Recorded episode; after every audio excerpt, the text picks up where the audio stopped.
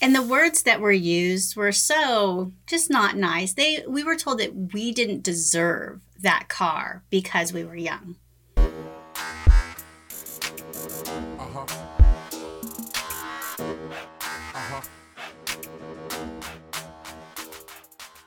Hey, what's up? It's Tori Mathis, your host, and I am here with the one and only Sean Mathis, founder of Miles Through Time Automotive Museum. That's me. What's going on?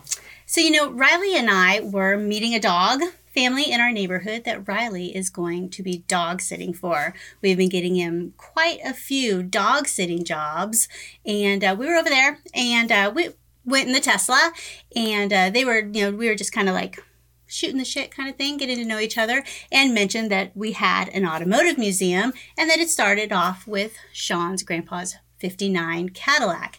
And the guy would like looked at me kind of crazy and was like, automotive museum, Cadillacs, Tesla, that doesn't really go together. But that I think that that that's like one of the super cool things that we're doing is that we have this thing going. You know, and not only is that I, like I get where he was, you know, Teslas and cars, classic cars, like you don't really put those two together in any kind of category. But even just the the automotive museum thing, I think I told you uh, it was two weeks ago now. Yeah, I actually had a guy come up to me while we were at the gym, and he's like, "Yeah, I see you in here all the time. What is it you do for a living?" you know, and so I, I, I tell him, uh, "I work for you."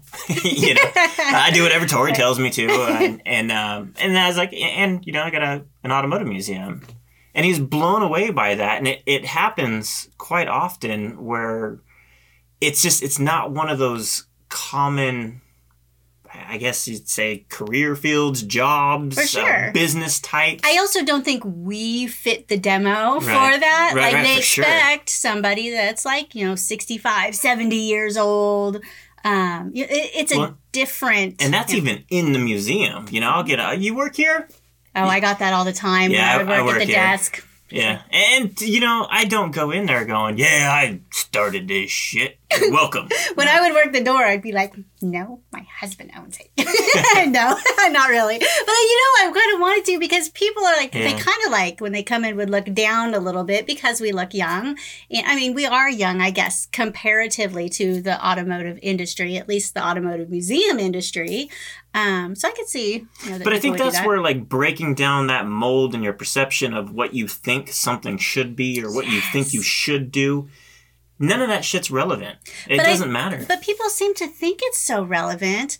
Uh, people have these, it's really stereotypes if you think about it. Like there is this, what you would see as somebody that owns a classic car, and then there's some, there's what you would see as somebody that owns a Tesla. And you most likely wouldn't put those two together and I don't know if it's because of stereotypes or what it is, but I like that even like the the Teslas. Sean has had the Teslas come out. Tesla actually come out to the museum, and so he was able to like open up this whole world of Teslas, of, of electric vehicles, because if you haven't driven one, or maybe if you haven't driven one recently, like it you don't understand what it's really about. So like, you know, Truett that Sean works with, you know, that is the curator the executive director mm-hmm. there at the museum. He is in his 60s, mm-hmm. yeah, early 60s, mid 60s, um, and has never had an electric car, has never driven in one. But to have Tesla come out there and have him test drive the car and just like like a little kid, you know what I mean? Like, and I don't think he would have ever thought of doing that on his own. Well, and that's just it. Is he he wouldn't have. He no. would have never gotten himself behind the wheel of one yeah, it doesn't matter if he'll ever buy one or not. Like, I, who cares? It's just it's the experience that he got to take from that, and it goes the same way. You know, I've never driven a Model T. I've got how many we have? Five or six of them in the museum. I've never even driven one, and they they're, they're not like a normal car. Uh, eventually, I will. I'll get the opportunity to get behind the wheel of one while it's outside and actually be able to drive it. Um, but I, I, you know, short of having this museum, I don't think I'd ever expect to ever be behind the wheel of any really of these cars that that I've been behind the wheel of. You know, it, it's crazy just being open to being able to just do things. You know, there's no ah, I can't do that or that's not for me. It's just you know, it just keeps unfolding of these opportunities to do these these incredible things that I it happens constantly. You know, it's and it's just it's putting ourselves out there. It was like um, shit was that, thirteen years ago now, uh, when we had that damn Lexus. Oh yes. You know, and again, so we, you know, if we look young now, if you're watching us on, on you know, and, and you're and you're seeing what we look like, and it's not just our voices over the the car stereo, we don't look that old. So you can imagine how much younger we looked 13 years ago. And, and, you know, we got judged back then based off of, you know, what we were driving. And it, you know, really, it wasn't even anything that crazy. It was just something that we worked really hard to be able to do. Yes. And, and instead of saying, well, we can't do it, we, we went and did it. And the words that were used were so just not nice. They we were told that we didn't deserve that car because we were young. And really what it was was the the person that said it was saying I can't get I, can't get that car. So I've worked hard. therefore you don't deserve it either. And that's a horrible way to think. Yeah. Well, I think even like with the electric cars and stuff, people would look at it and be like, oh, I'm not one of those kind of people. And so they would never even open themselves up to um, having that kind of opportunity, or I don't even want to say opportunity, that's not the right word I wanted to use. I wanted to use the word experience. Uh, open themselves up to that kind of experience. With, with electric cars specifically, you've got three types of people. You've got the ones that are all about the fuel economy and environmentally friendly. They probably got the first Priuses. Those guys, right? right? Those, those yeah. guys, maybe they, they they purchased the the Leaf, you know, which is an all electric car, but boring as all hell to drive and it doesn't go very far. But then you've also got your techno people, the people that need the latest and greatest technology, and, and Tesla is packed with technology. Yes. Um, and and these people can be any variety, you know, any combination of these three, right? So they, they could be both so far. And then you've got me, the automotive enthusiast.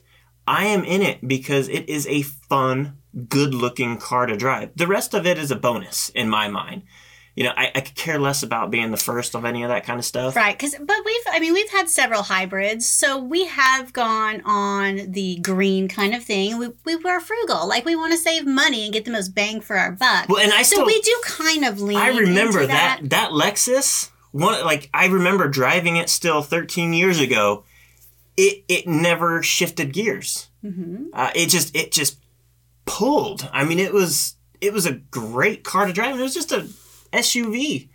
You know, but it, it was the nicest car I had ever driven at, at that time. It was the first car I fell in love with. Like I had never loved a car before that, but that man, that car was so beautiful and it just it drove so nice and was, I really did kind of so changed me. you know, we, we were looking at you know prices of gas. This was California, so it was crazy back then still.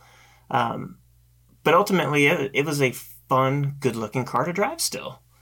You know, and I think a lot of people get caught up on just, you know, maybe the, the first or the first two things that I mentioned and forget the whole fact that it, in the end, it's still a fun car to drive.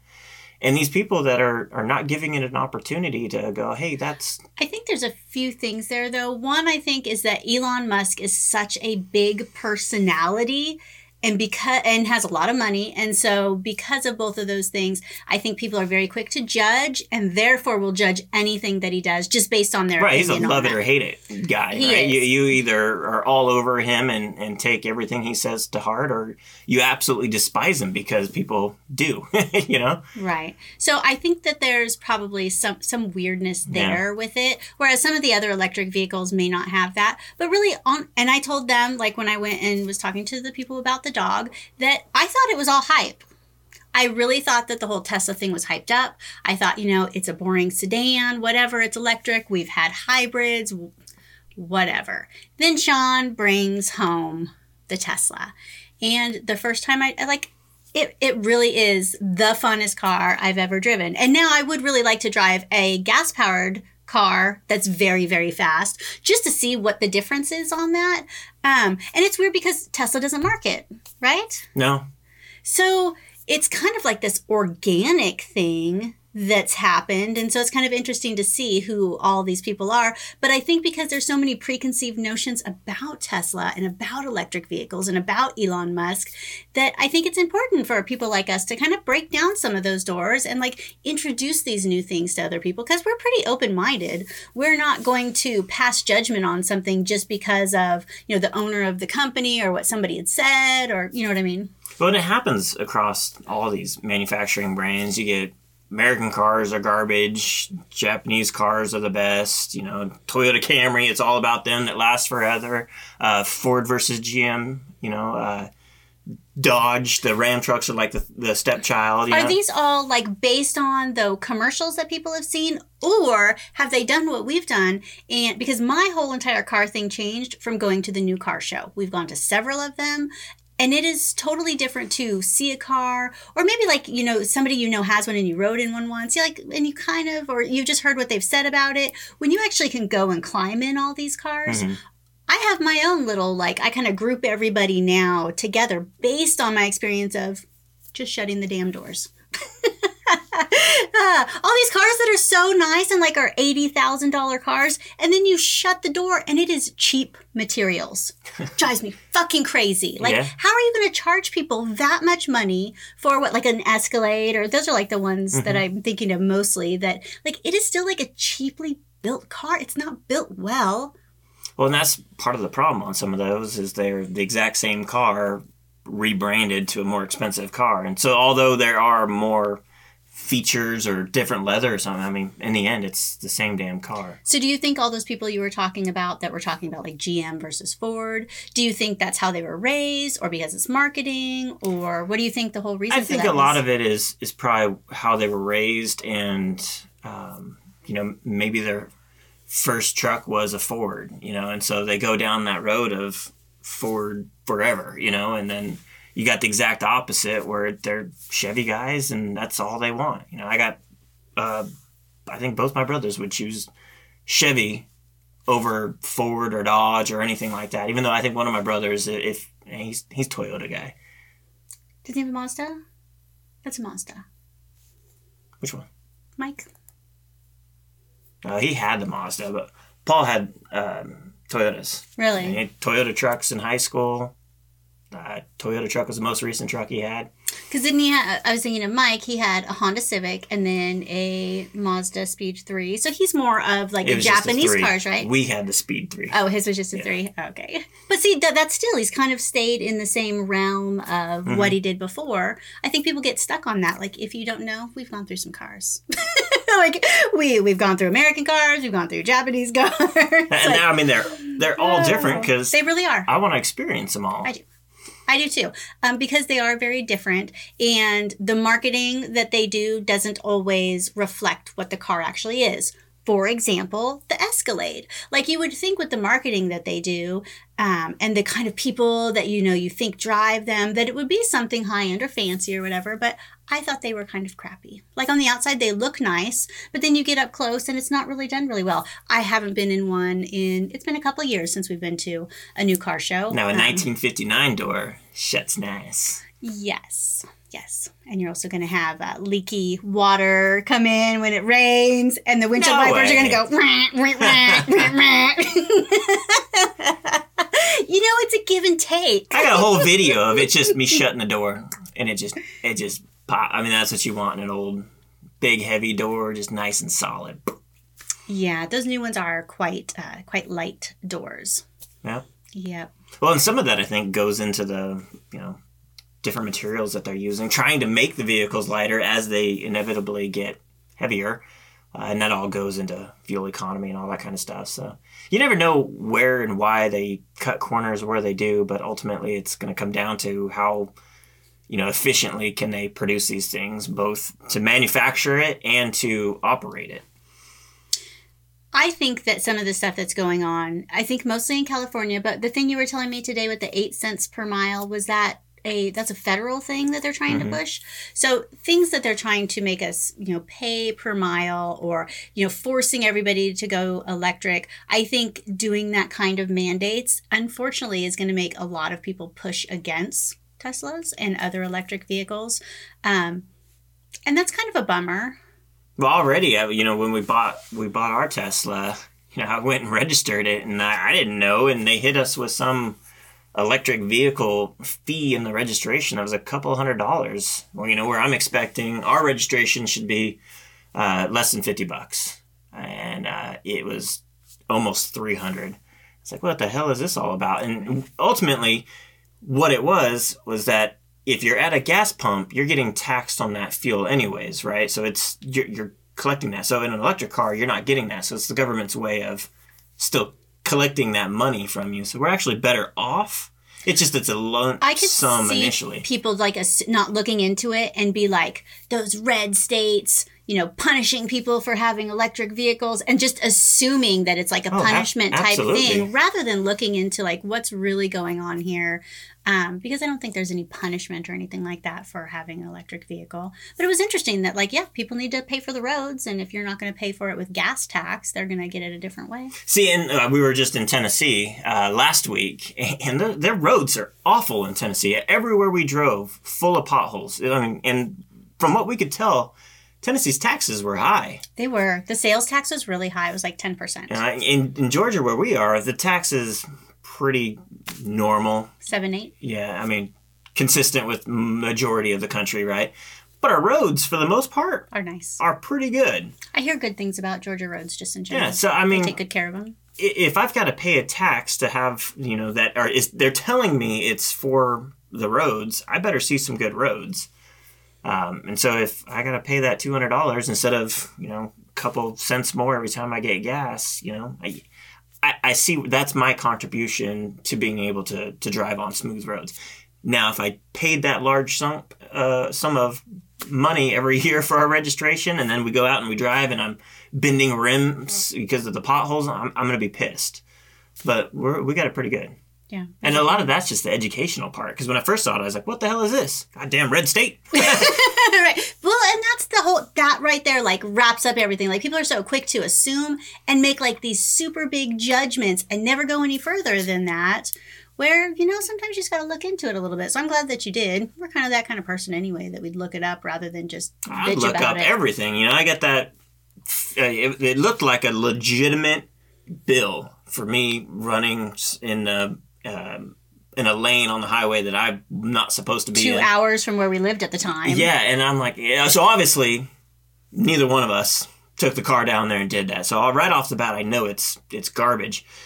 But instead of just paying it or completely freaking the hell out, you know, oh, you know, somebody took the car or something's messed up. right. I, I just a little bit of, of research and Google checked the number that was on because I mean this this thing looked legit was it a so it wasn't a speeding ticket it was a like riding in the peach pass lane? Uh-huh. Yeah so i mean and that's the thing if anybody ever kind of slips in there or commutes or has teenagers right. that's in well, that area you could be like ah, because of where we lived and because you know we work from our laptop or sean's at the museum like we're not in the atlanta area so we definitely knew it wasn't us but anybody that would have you know driven uh, people would just have assumed. But you know a, a quick search to check, uh, you know, to see if this thing's legit, uh, quickly proved it, it, didn't exist. I mean, there's a whole state website that if you got a real one of these and matched up, like it'll tell you right there from a government.gov website, yeah, you're you need to pay that fine, and this didn't pull anything up. So obviously, it wasn't real. Not only did I not I know it wasn't real, but I, I verified off of the well, information. They sent you available. another one though. They sent you it multiple times too. Mm-hmm. Like you're going to be late, and again, you checked it. Oh yeah. yeah. yeah. I, and, and, it's little things like that. We get it for domain website domains where they'll send us something. Hey, you know, you need to re-register this website. It's a place we've never registered it before. But if you didn't know, you'd be like, "Oh, I better register. That's definitely my website," you know. Right.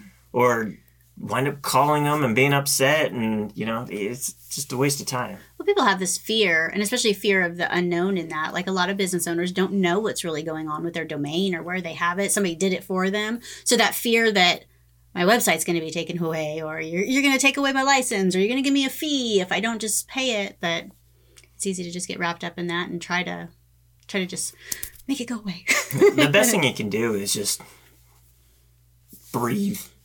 And you know, do a little research on whatever it is. Just yeah, I know this is what's in front of you, what you're looking at, but take the time to step back and look at it from a different angle and compare notes and then make a, a, a judgment call from there. Yeah. At least then you know more about whatever it is, and chances are it's nowhere near as bad as what you're thinking it is. For sure. Just just like the gas thing with the taxes. Mm-hmm. Just gotta look into it. So when you first started the museum, like you, we didn't have a Tesla then, so you had no idea that you would be doing this whole like bringing Tesla into the museum. But we installed all those Tesla chargers. What was that? Three years ago? I think I got them installed. We started the museum in 2017, and I had. Um, three Tesla chargers and two universal chargers installed in the museum, I believe by the end of 2018, maybe the first of 2019, uh, and I never got to use them. And that's where we first had all the the Tesla.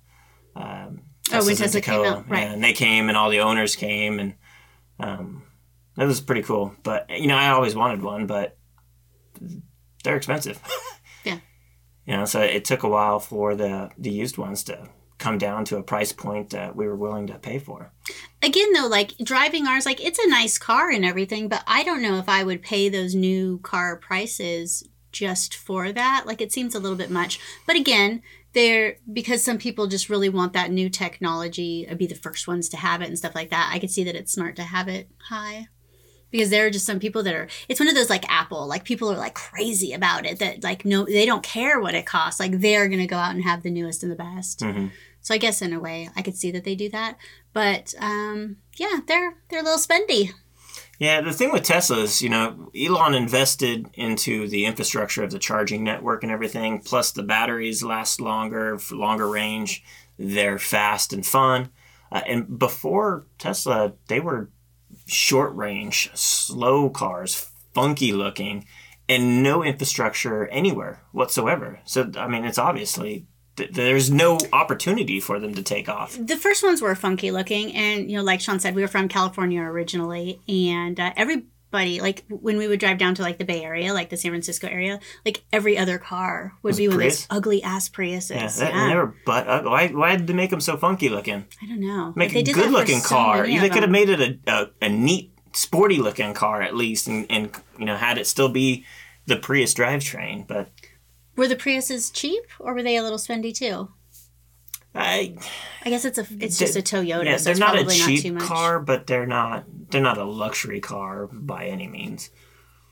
Yeah, it's just interesting that, that he did make them so much better looking, except for those new ones that look are all bubbly with the ugly headlights. Man, I hate those. you don't like the Model Threes. Is it the new Model Three or is it the Y? It's a three.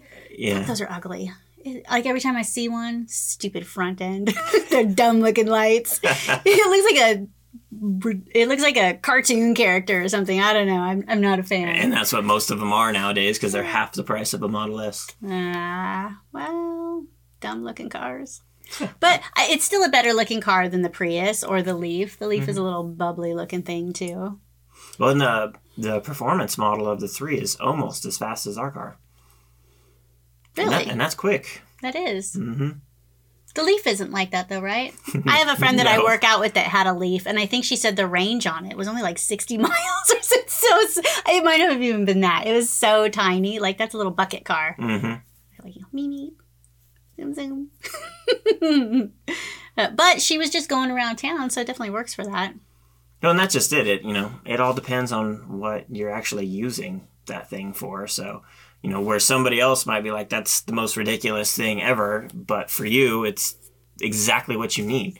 You know, for me, it started as a, means of driving an hour away to, to, to get to the museum without having to stop for gas every two trips. Um, and now it's and a means it to get trip. across the road at the school right. to cross several lanes of traffic just to get the kid to school. Yeah, it turned into the car that we drive the most now. Which is crazy because I really did not think I was going to drive it. I'm like, I'm not driving a sedan. I don't feel safe in one. I'd rather drive in the crossover. Well, and that's just that goes to show being open to change. It, it, it, it'll work in your favor. Like change is, is inevitable, and a lot of times it's for the better, even if it doesn't seem like it initially.